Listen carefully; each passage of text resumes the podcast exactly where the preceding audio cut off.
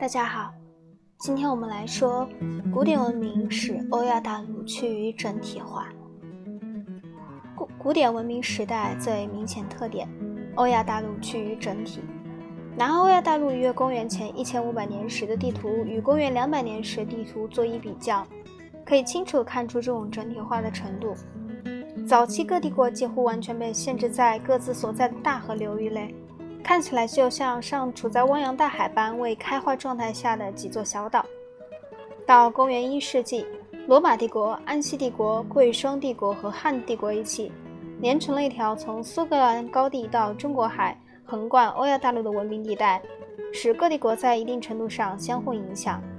早在古代文明时期，存在着某种地区之间的相互接触，如游牧民部落向四面八方的入侵就是一个证明。在古典时代，地区之间的相互联系实际上已更为密切、持久、多样化。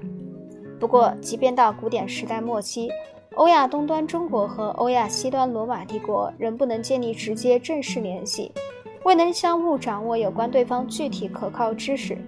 因此，在整个古典时代这些世纪里，欧亚大陆整体化处于初始阶段。整体化过程中，这一初始阶段由来。性质意义就是本章要论述的主题。整体化的根源，技术进步是新的欧亚大陆整体化的基础，这点并不出人意料。从人类历史真正开始之日，人类活动范围就取决于它的技术水平。在人类独处于食物采集阶段时，人类各群体活动范围仅限于它的狩猎场所。人类学会农业、冶金术、造船技术，人类活动范围扩大。扩大到可包括萨尔贡的阿卡德王国和法老们的埃及王国。古典时代技术进一步发展，农业文明扩展大到超越过去。地区性帝国帝国继续扩大自己疆域，彼此临接，横贯欧亚大陆。这时候技术主要表现为铁的发明以及日益广泛的使用。冶铁技术是公元前二世纪两千纪中叶在小亚细亚率先发展起来的。在公元前一千两百年赫梯帝国灭亡之后，从那里传播开来。这一技术发明大大促进公元前两千纪末的第二次蛮族入侵浪潮。从发明铁到日常生活中能大量使用铁器，经过好几个世纪。当锄斧犁等农具同武器一样，用铁来制造时，立即产生深远经济社会政治影响。这一阶段来的较迟，印度是公元前八百年。中欧公元前七百五十年，中国公元前六百年，廉价铁在上述及其他地区出现，使从前石斧和木犁对付不了茂密森林，遭到砍伐。农人们现在能利用坚固锋利的铁斧和铁犁，将农业由中东向东经伊朗高原推广到中欧，向西经地中海地区推广到北欧。新来印度的雅利安人向东推进，砍伐河横流河恒河流域的森林。中国的农人将他们的活动范围从黄河流域向南扩展到伟大长江流域。农业疆域拓展使文明核心区的范围也获得相应扩大。文明核心区在公元前一千年至公元前五百年之间的发展，较公元前四千年至公元前一千年之间的发展要快得多。根本原因在于生产率获得惊人增长，经营农业面积大大增加。中欧季风带恒河流域和长江流域的土壤和气候，使那里新开发地区的生产率比起较为干旱的中东、印度河流域和黄河流域要高得多。农业生产率的急剧增长，这时可以取得足够剩余粮食，发展经济和建立国家。贸易量有了增长，构成县城交通干线大河一带，各种工匠越来越多涌现，为兴起农业公社提供所需服务。新兴的贸易提供所需的产品。最初，商品劳务交换是物物交换，对买卖双方来说，这有不便之处。于是，交换媒介开始发展，谷物、常见贵重金属条块为支付手段。不过，每成交一笔买卖，都需检查贵重金属的重量和纯度，防其重量不足或贬值。公元前七百年，小亚细亚北西部的吕吕底亚人开始在贵重金属块上。加盖印戳，保证其质量和重量。希腊各城邦加以改进，铸造扁平圆形硬币，硬币正反两面印上戳记。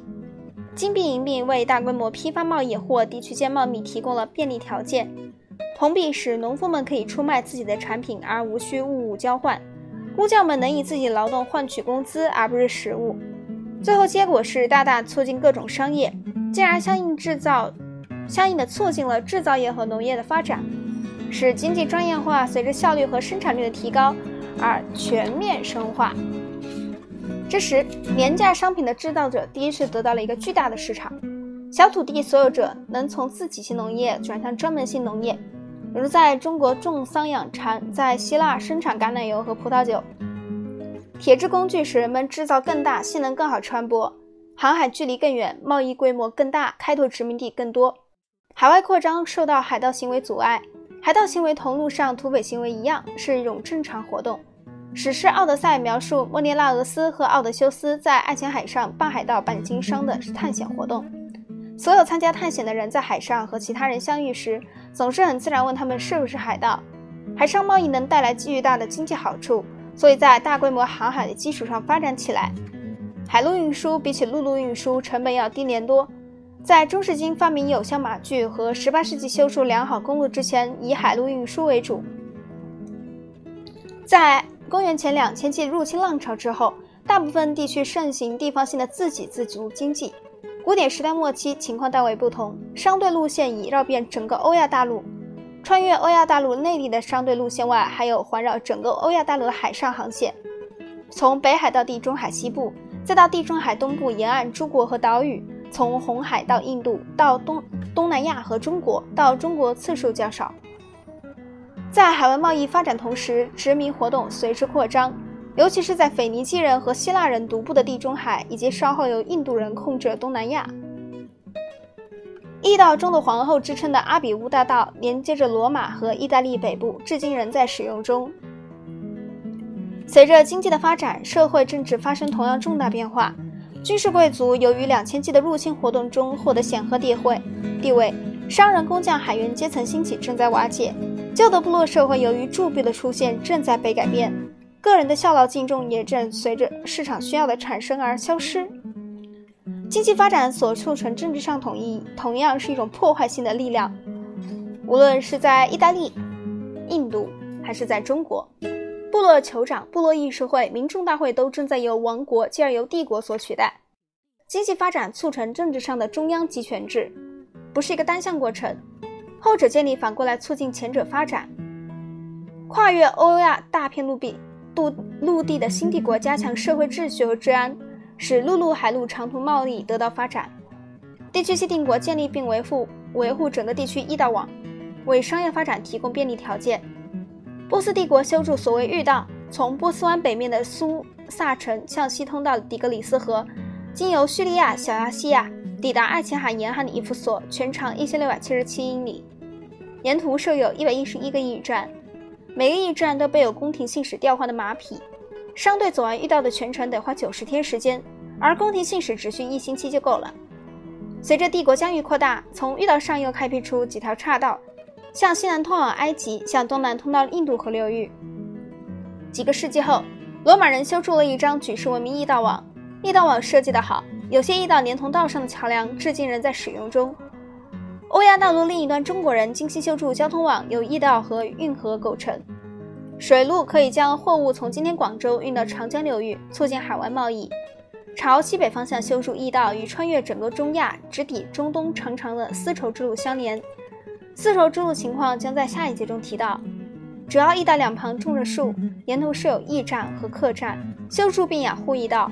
属于中央和地方官员的官员的职责范围，如果他们玩忽职守，就会受到弹劾。印度遇道也很长，从恒河三角洲直达西北部开伯尔山口的附近的坦查什罗，并在那里与西抵中东、北大中央的商路连接起来。这些发展引起社会关系、政治组织、生活方式、谋生之道等方面的深刻变化。如此根本而全面的大动乱是令人不安、令人不舒适，促使人们内省。提出新问题，寻求新答案，促使思想家们重新考虑他们各自的传统，将其抛弃，或者使之适应过渡时期需要。当时引起人们思索的问题有：理想政府、道德基础、社会制度作用以及宇宙和生命起源目的等等。约公元前六世纪前后，整个欧亚大陆都在提出探讨以上的问题。这些问题回答构成古典时代伟大哲学、宗教和社会体系。体系代言人，比如说中国的孔子、印度的佛陀、波斯的索亚斯德、希腊的理性主义哲学家，都是同时代人，这并非巧合。上述地区遇上同样动乱和挑战，做出回答不同，各自发展方向不同。文明独特哲学观念和社会制度是在这一时期发展起来，在以后数世纪中成为他们各自特征，一直持续到现代。观念和制度将在后面专论各古典文明章节中予以分析。本章将考察这些，余下将考察这些文明的相互关系。欧亚人清楚这些相互关系，意识到历史舞台正在扩大，生活越来越复杂，他们受到内外多种新力量的冲击。希腊历史学家波利比亚在论述从公元前220年至公元前145年诸重大事件的历史时说，在今天这个时代，历史可以是说一个有机整体，已经成为了一个有机整体。意大利和利比亚发生的一切与亚洲和希腊发生的一切密切相关，各种事件最终只剩下一个结局。这一新的有机整体有两个方面表现得非常明显，对当事人来说也是如此。这就是地区间的商业连接和文化连接，我们会在下一节中提到。今天我们就讲到这里，我们下次会讲商业连接，下次见。